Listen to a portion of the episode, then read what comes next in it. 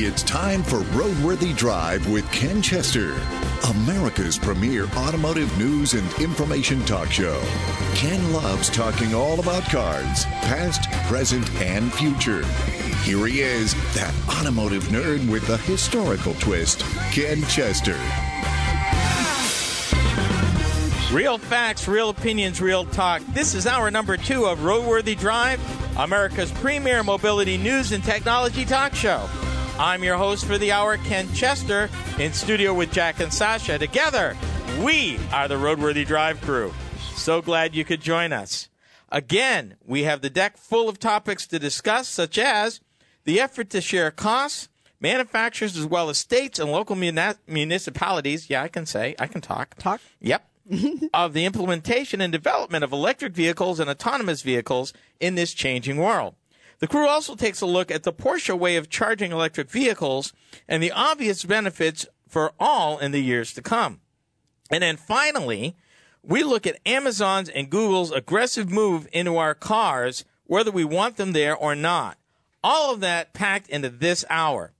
Now, for those of you that want to add your voice to the conversation, call or text me via the Roadworthy Drive line. That number is 872-222-9793, and it's good anytime.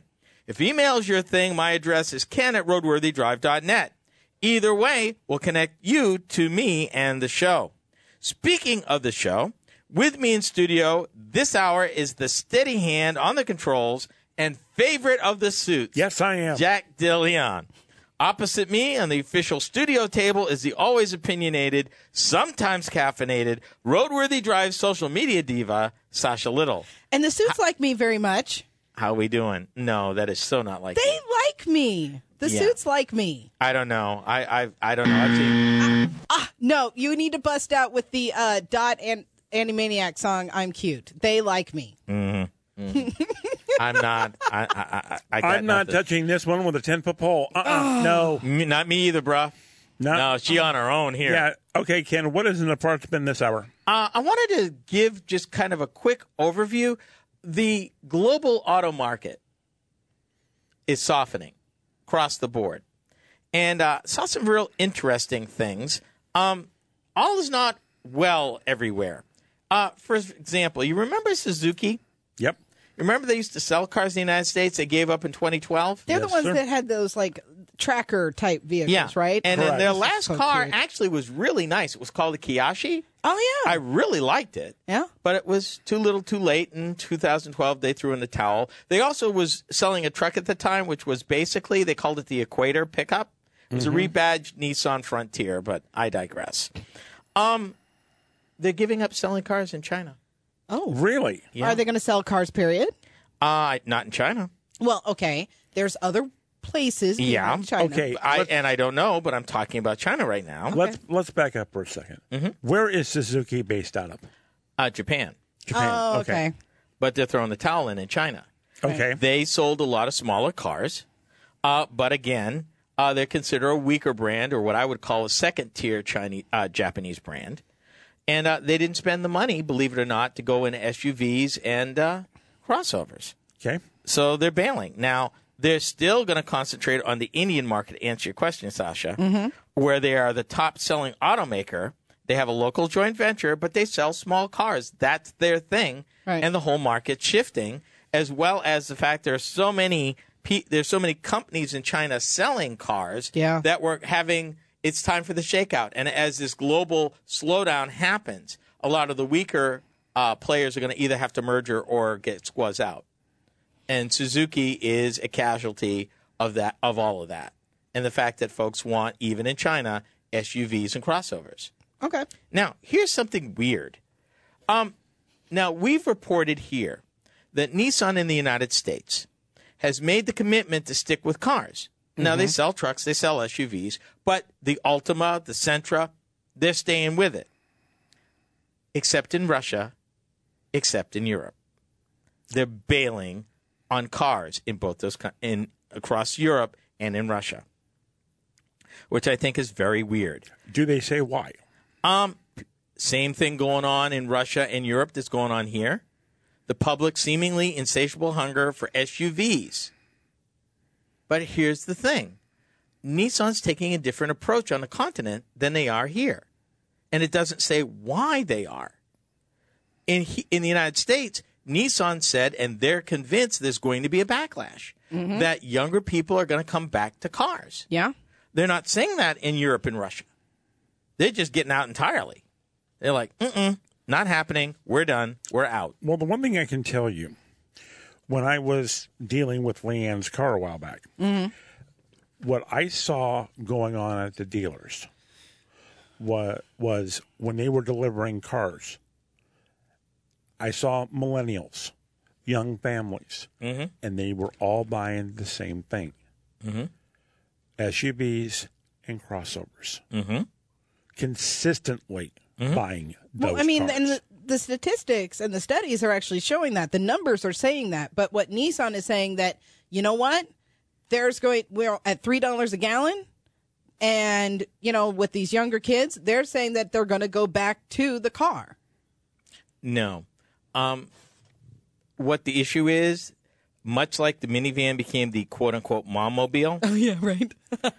Um, you've got people like my wife buying crossovers and older folk and, you know, mothers and stuff. They're going to the crossovers and SUVs.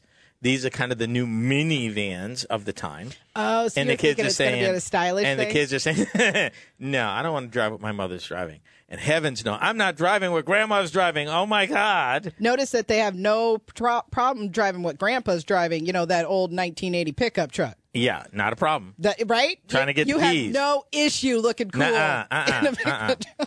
But now, on top of that, so we're going to see if Nissan and Honda and Toyota are right. They've all doubled down on cars in the United States. Okay. But Nissan threw the towel in in Europe and Russia said, cars ain't selling.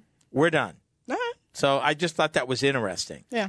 I would like to know for 2019 how many actual car models there are. Doesn't care about the manufacturer. Oh, like Just how- how, many car ma- how many cars are available and the, the the model of the car. A lot fewer than used Yeah, to be. I can Edmunds you just that. just released something that it had like the total amount. I'll have to find that for Well, you. look at it this way: Ford's out, Yep. with the exception of the Mustang. Um, the Fusion is going to be uh, the last car, and it's done in 2021. I thought they were going to make uh, a Focus. You know, glad you brought that up. Wow, here I we got go. a word for you: Yep. Tariff. Yeah. Oh, And now they're not. we only told you you could talk about that in one hour. Yeah. Well, Do you know not what? mention that word again. you know what? Don't keep bringing up tariff-related items. I have no idea. yeah. Well, I'm that- not the crack research staff here. Why is everybody? I, I'm not. How y'all I- I- doing? I'm not. How y'all doing? Uh, uh, we're fine. Thank you. now, here's the thing Mm-hmm. in the United States and in China, the auto market's cooling off. Mm-hmm. Interesting. No, time. Typically, it's been my knowledge of history car sales are usually up four years, down four years. With the recession, people didn't buy vehicles. So once we got to that tipping point, which was right around 2014, 2015, where people felt secure and prices were stable, Yep. um, there was a pent up demand. And we set records for two, three years. Yep. Now, across the country, that demand is done. People are done replacing what they had put off. Those numbers are falling. So here you go. And right now, I mean, you, you see TV and you're seeing these ridiculous amounts, regardless manufacturer, on pickup trucks and SUVs. You know, get 20% uh, cash off. And, you know, and these are their profitable vehicles. And they're throwing that kind of money around. Well, not only that, but I mean, let's take into effect the choices in mobility that people have now that they didn't have before. Mm-hmm. I mean, do you necessarily? I mean, you've talked about your own life. You know that you didn't have a vehicle until. Mm-hmm. I mean, do you necessarily need one? Is the demand necessarily for a vehicle anymore? And I don't think that it is. If you live It's not. in town, uh, we've talked about young people, uh, families delaying their purchases, and a lot of young people who no longer equate freedom with transportation. yep. You know, you can be social without ever getting into a car. When we were growing up, having transportation and being social were one and the same. You couldn't be social without a ride. That's right. Today, you can be, and we're seeing that in the numbers. Um, really quick, global auto sales have increased since 2010, but they're on, they're going to show only an, uh, a 1.8 percent increase this year, off from five percent. So it's slowing, it's going down, and it's going to be interesting uh, to see what happens as the industry tries to correct. In China, it means that the weaker players are going to get forced out. Coming up, new technologies can be cost prohibitive. Companies and governments look to cost sharing to get the most mileage out of their technology initiatives. Real facts, real opinions, real talk. You're riding shotgun with Roadworthy Drive.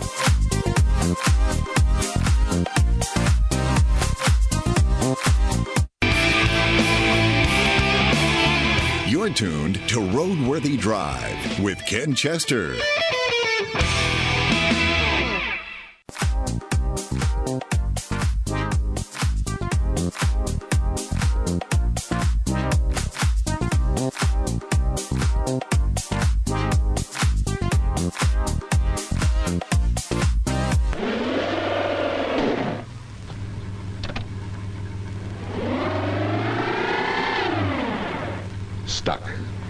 Stuck. we did it on purpose. Now, let's put on a pair of Gulf winter tires. Set the car back down into the same ruts and watch.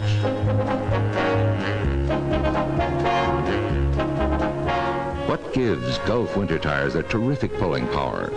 These treads, designed for maximum traction. They bite through with a deep-cleated, sure-footed grip. And the special design prevents loss of traction caused by snow packing between the cleats. So this winter, relax. Get sure-footed safety from Gulf winter tires. Buy them now. Where your driving takes a turn for the best. At the sign of the Gulf orange disc. If you're just tuning in, welcome to Roadworthy Drive. I'm Ken Chester in studio along with Jack and Sasha. Together, we're known as the Roadworthy Drive crew. Cost sharing. Being able to share the cost burden with others is a great way to leverage limited resources to get the most bang for your buck. But with all this new transportation technology coming at cities, towns, and states, pitching together is often the best way. And we're going to take a look a little bit at what cities and towns are trying to do uh, going on. Now, uh, before I get to cities and towns, even manufacturers are doing it.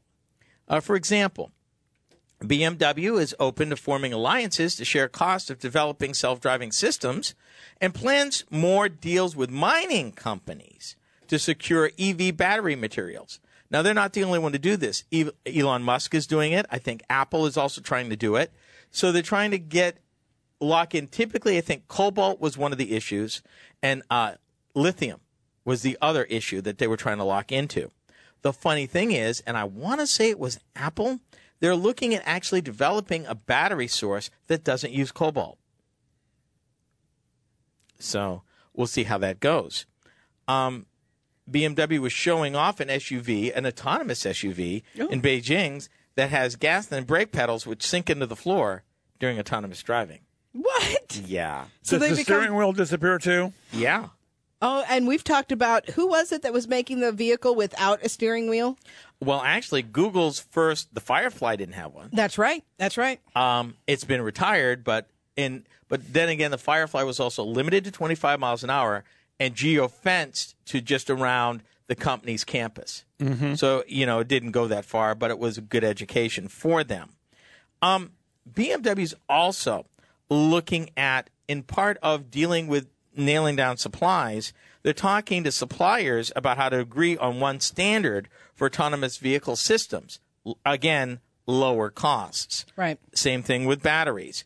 Um, by vertically integrating, um, which is the way companies used to do things, um, they could control the supply of raw material and get a handle on the cost as well as availability. So that's one way companies are doing it. Now, uh, if you're a city, look at all this stuff that's coming at you right now. Ride hailing systems, car and bicycle sharing networks, trip planning apps, and other innovative, technologically sophisticated mobility services are winning users in cities around the world. So, what's a city to do? And particularly a city that has a public transit system. Well, in this report uh, by McKinsey and Company that issued last year, um, cities around the world have begun to integrate new private mobility services into their transportation system through partnerships. One of the biggest things that they're all looking for is information or data. Because by using data, sharing data, they're able to better design and bring together a public private partnership. In other words, if you know how traffic is flowing, if you know um, when the needs are and where they're going, then you can determine what's right, whether it's car hailing or sharing or a public transportation uh, piece of it, and making it seamless or what they call frictionless. Guys, did I see someplace this week where somebody has come up with an app that will handle all of your transportation needs We talked in, in Yeah. a city? We talked about that. I Yep. forget the name of the app, but we actually talked about that.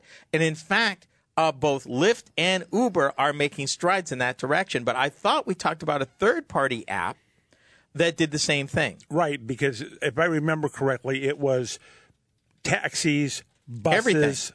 everything. everything.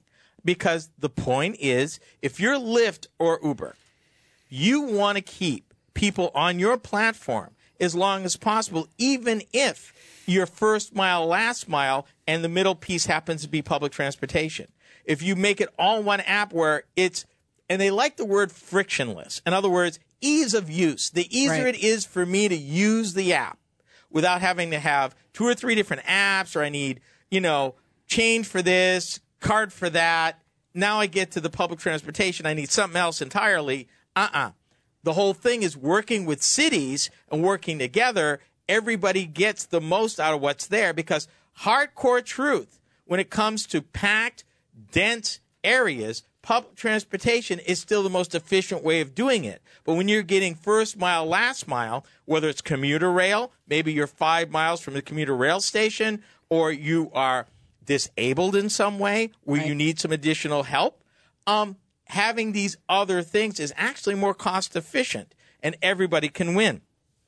They're talking everything from shared mobility, which is what we just talked about, product innovation, uh, which would include next generation vehicles and transportation equipment with designs and features that have been engineered for better performance, uh, keywords through data analysis, customer experience, getting feedback from folks actually using this stuff so you can design it better to meet their needs and make them more likely to use it. Gee, what a concept. All down to data driven decision making, using the ebb and flow of traffic and how people use things in order to design it to be more user friendly. Right now, in 71 cities author- around the world, authorities have arranged partnership with new mobility service providers. So there's that. Now, not to be undone. Um, let's say you are a big city and you want to go green and you want to replace a bunch of stuff, but the cost is prohibitive. In the case of Los Angeles, they teamed up with a bunch of cities, Seattle, Portland, and San Francisco, to create what they call Climate Mayor's EV Purchasing Collaborative, which allows any city in town across the country to save thousands of dollars buying economic, uh, environmentally friendly vehicles for their city fleets. Right now, it's cars and light trucks, but they're looking at getting into heavy trucks and buses and stuff like that later on. They could save millions, if not billions, of dollars. LA alone has 115,000 vehicles. So that the city basically, owns. basically, what you're saying here is that these cities are basically making their own Costco, yes, as an Yeah. example. yes, Nice. Uh, Chevy Volt, for example, going through them, you can save five thousand dollars. Wow. Um, on a Ford Fusion Energy plug-in, save two grand. All by getting it together.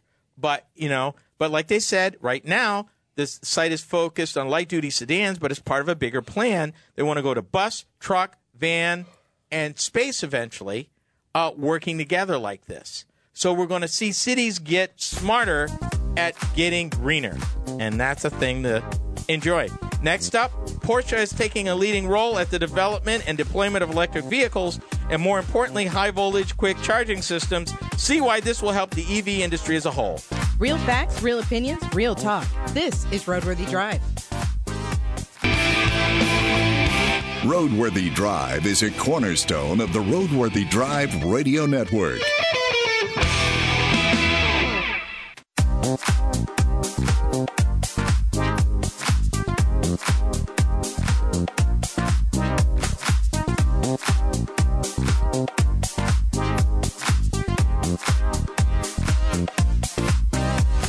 I am now forbidding all off-air conversations. Yeah, that took a We na- that took we a weird turn. It, not only did it take a weird turn, but it was also like, why are we all having the same recurring thing happening? What what is wrong with me? Must be something in the water. Apparently, welcome back to Roadworthy Drive. I'm Jack. He's Ken. She is Sasha, and actually, she is the one that started it. Ain't that the truth? Okay, yeah, I kind of did. Yeah. Yeah. Well, folks, if you're a first-time listener and you want to learn more about the show and Roadworthy and the Roadworthy Drive crew, heaven help you, uh, check out our website, roadworthydrive.com. Video of our behind-the-scenes antics in studio, audio of past shows, and so much more. If you're active in the world of social media, and who, in these days, who isn't? Uh, Sasha keeps things light and lively between shows on our Facebook page. Her inspirational and informative posts will convince you that she is the reason for the social in our social media. For real, though. if you want to listen to us via your mobile phone, we've got you covered there, too. Be sure to check out Roadworthy Drive on Google Play, Blubrry Podcasting, and Stitcher. You will be glad you did. Uh, the theme or the subject for this segment Yes, sir. Porsche. Porsche. Uh, for years known as a boutique manufacturer of such iconic sports cars as the ageless 911 and outrageously fast Cayenne SUV, they're, ma- they're making a major foray into the world of electric vehicles. And what does that say about electric vehicles? The fact that our They're fast. N- well, they can be absolutely. I mean, hello, ludicrous speed. But Girl's taking words out of my mouth. Man. I read the script. But Uh, um, That's a first. Anyway. oh, but anyway, the fact that these small, and I don't mean to refer to Porsche as small, but they don't mass produce, and yet these vehicles with a strong fan base are being like, we're going to do EV. Yeah, the new Taycan vehicle. Yes. Uh, they're going all in with a high voltage DC quick charging system. Uh, and they're going to make them available to everybody. But when Porsche does high voltage, Available. when they do high voltage, typically your typical high voltage charging system today is about 150 to 350 volts. Uh, they're talking about 850. Wow. 850. They're not playing. So we're talking about how long for charge time then? Minutes.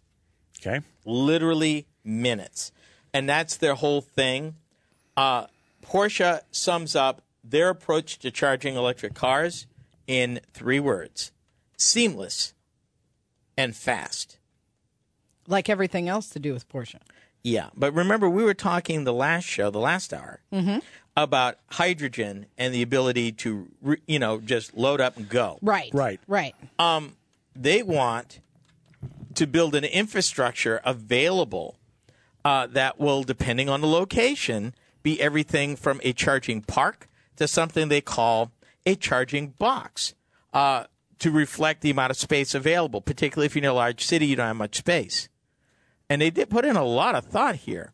Um, their technology standpoint, they're introducing the first system. It's going to work at 800 volts, and it's going to enable a charge rate of up to 350 kilowatts, which is quite a bit. Uh, quoting Porsche, our power range starts at 150 kilowatts and extends up to 350. Um, it could be more than that, um, but the problem with getting more is has to do with the battery's ability to hold a charge. Batteries, uh, lithium ion batteries work best when they and it's weird, not at 100%. They got to be about 90 95% to be at their most effective. So you don't ever want to completely recharge a battery. It's weird, but that's the, that is the science behind it. Okay. Yeah.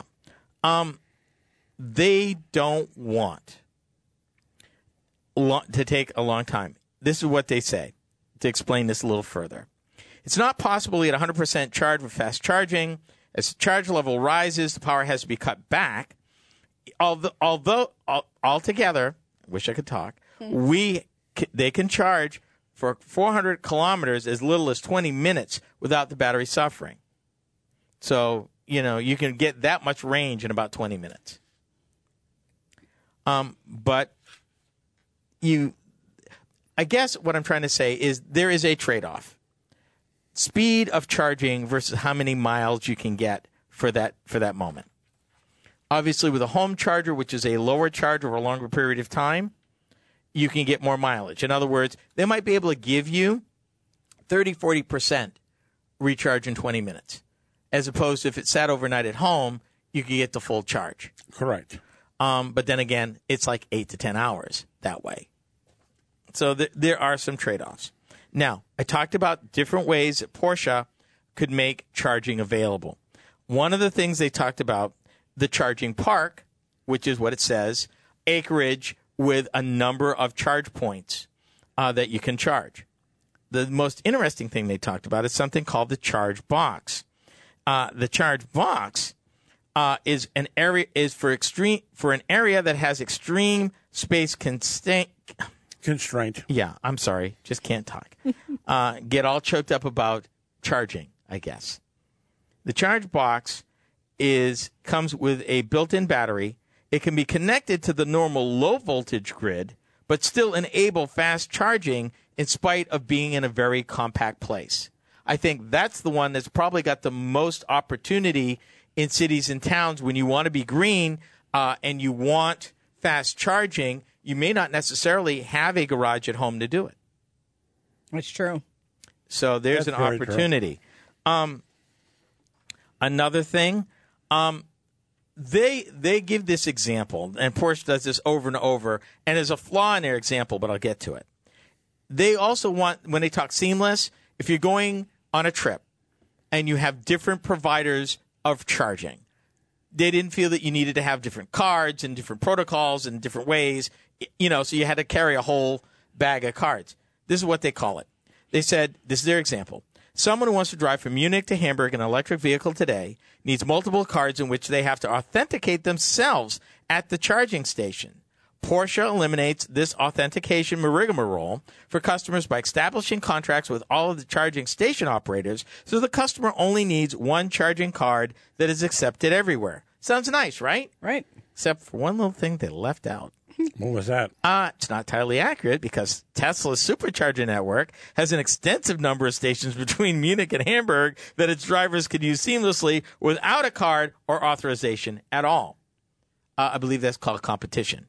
Right. I believe you're right. Yeah. So this can be done. Now, Porsche and, um, and they've launched it, we talked about it, its own electric car charging mobile app and service to facilitate the charging experience. The other thing they're looking at, and and Sasha will like this, mm. the engineering executives also said that inductive charging is also being evaluated by the company and could be added to the Taycan later on. Yes, graphene. yes. Graphene. Now they didn't say graphene, but I thought graphene. Right, So yeah. Porsche's leading it. We're going to all benefit from it, and we'll see how that continues to evolve. Last up, Amazon and Google want to ch- want their devices be enabled in your car as well as your home. Are you okay with that? Real facts, real opinions, real talk. We are Roadworthy Drive.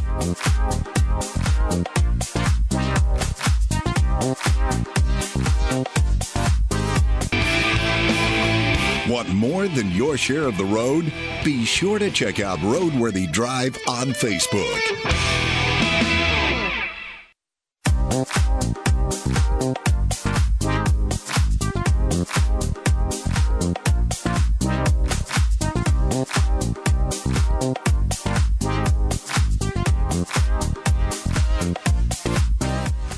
If you're just tuning in, this is the fourth and final segment for this second hour of Roadworthy Drive.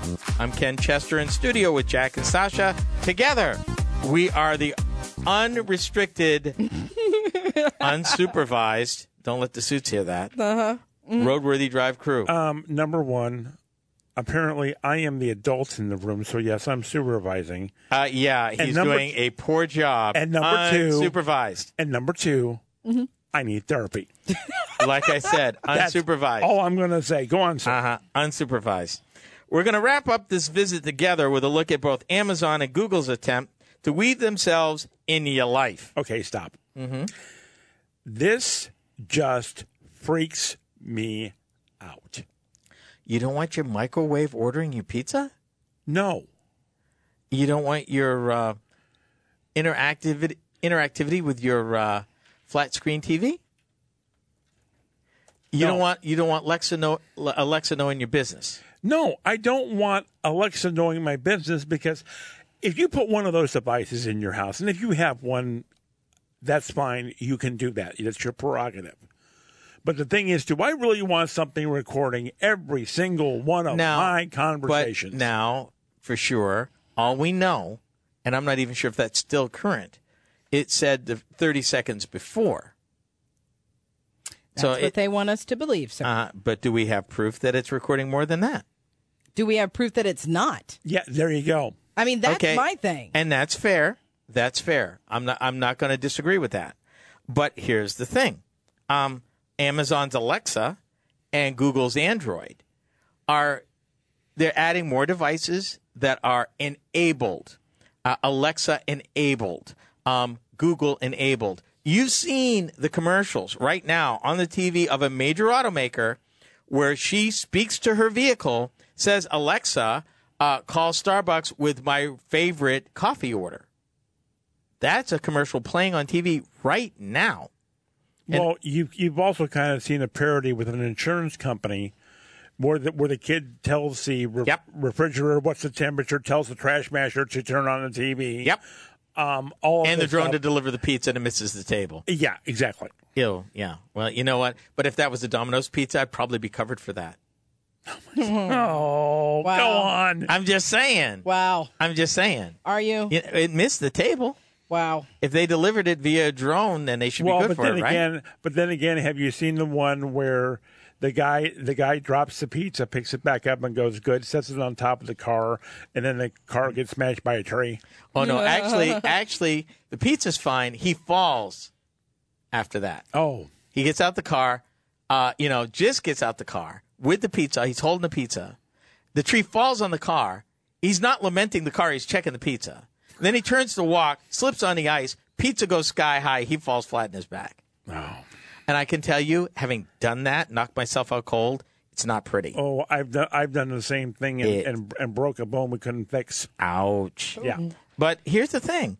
Um, Alexa's going into more expensive appliances like ovens and washing machines. What and- are you going to tell your oven? In fact, Oven. there's Turn also an admittedly neat but crazy expensive smart toaster oven named June, which was apparently successful enough to warrant a second version. And there are more Alexa enabled products coming, like an amp, a receiver, and a subwoofer. And uh, their words, an in car gadget of some variety is also in the works. Yes, sir. Sasha, Yes. I have a question. Okay. Do you want your refrigerator talking to you?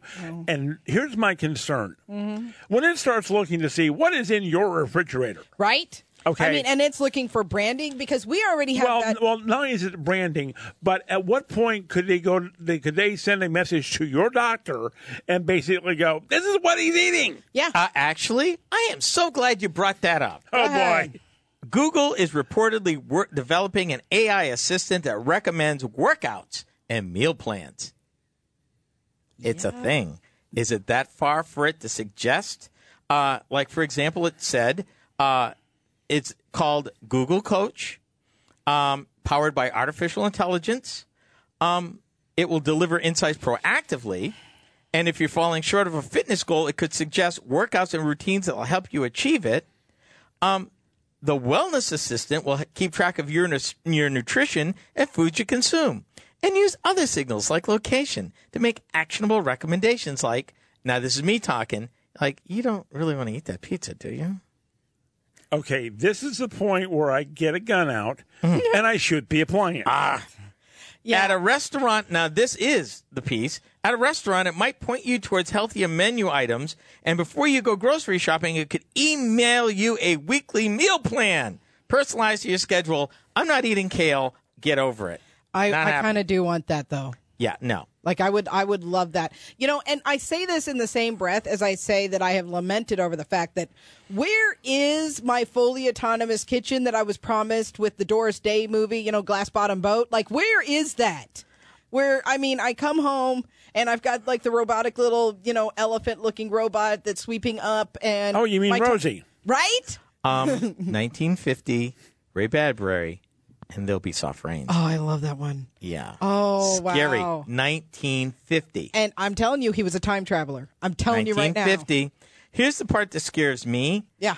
Um, the fact that at a restaurant it might point you towards healthier menu items, and before you go grocery shopping, it could email you a weekly meal plan personalized to your schedule, which means it would probably talk to your refrigerator.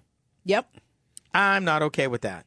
I'm not either. I mean, does is it me or does this sound like 1984? Uh, very Uh, much so. George Orwell. Amen. Hey, people. I'm like, Another tri- time traveler. yeah. I am like, this is this is what really freaks me out. But do you Oh, understand I how? mean, I love the technology. Do not get me wrong. right. I love the tech. But this is like, no, I don't want anybody up in my business. Yeah. Up in my refrigerator, especially. Yeah, exactly. Yeah. Uh, but it gets worse. They're talking about this assistance, which is going to be like on a smartwatch. Yep. but will eventually come to smartphones, set up set top boxes, smart speakers, and other devices in some capacity. Me asking, and cars? Mm-hmm.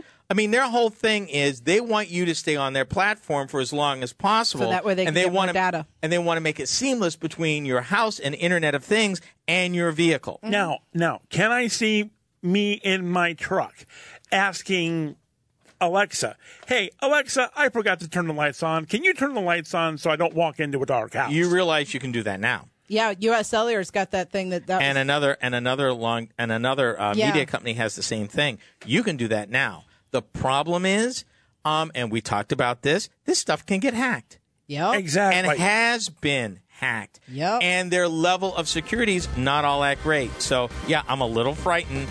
Wow, we've come to the end of a second hour. Whereas all the time went? oh well. On behalf of Jack, Sasha, and myself, the Roadworthy Drive crew, thanks for listening. Real facts, real opinions, real talk. You've been listening to Roadworthy Drive.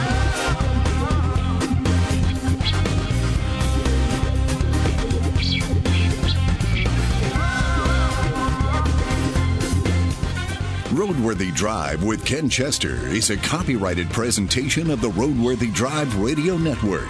Any rebroadcast, retransmission, or any other use is prohibited without the written consent of the Motor News Media Corporation.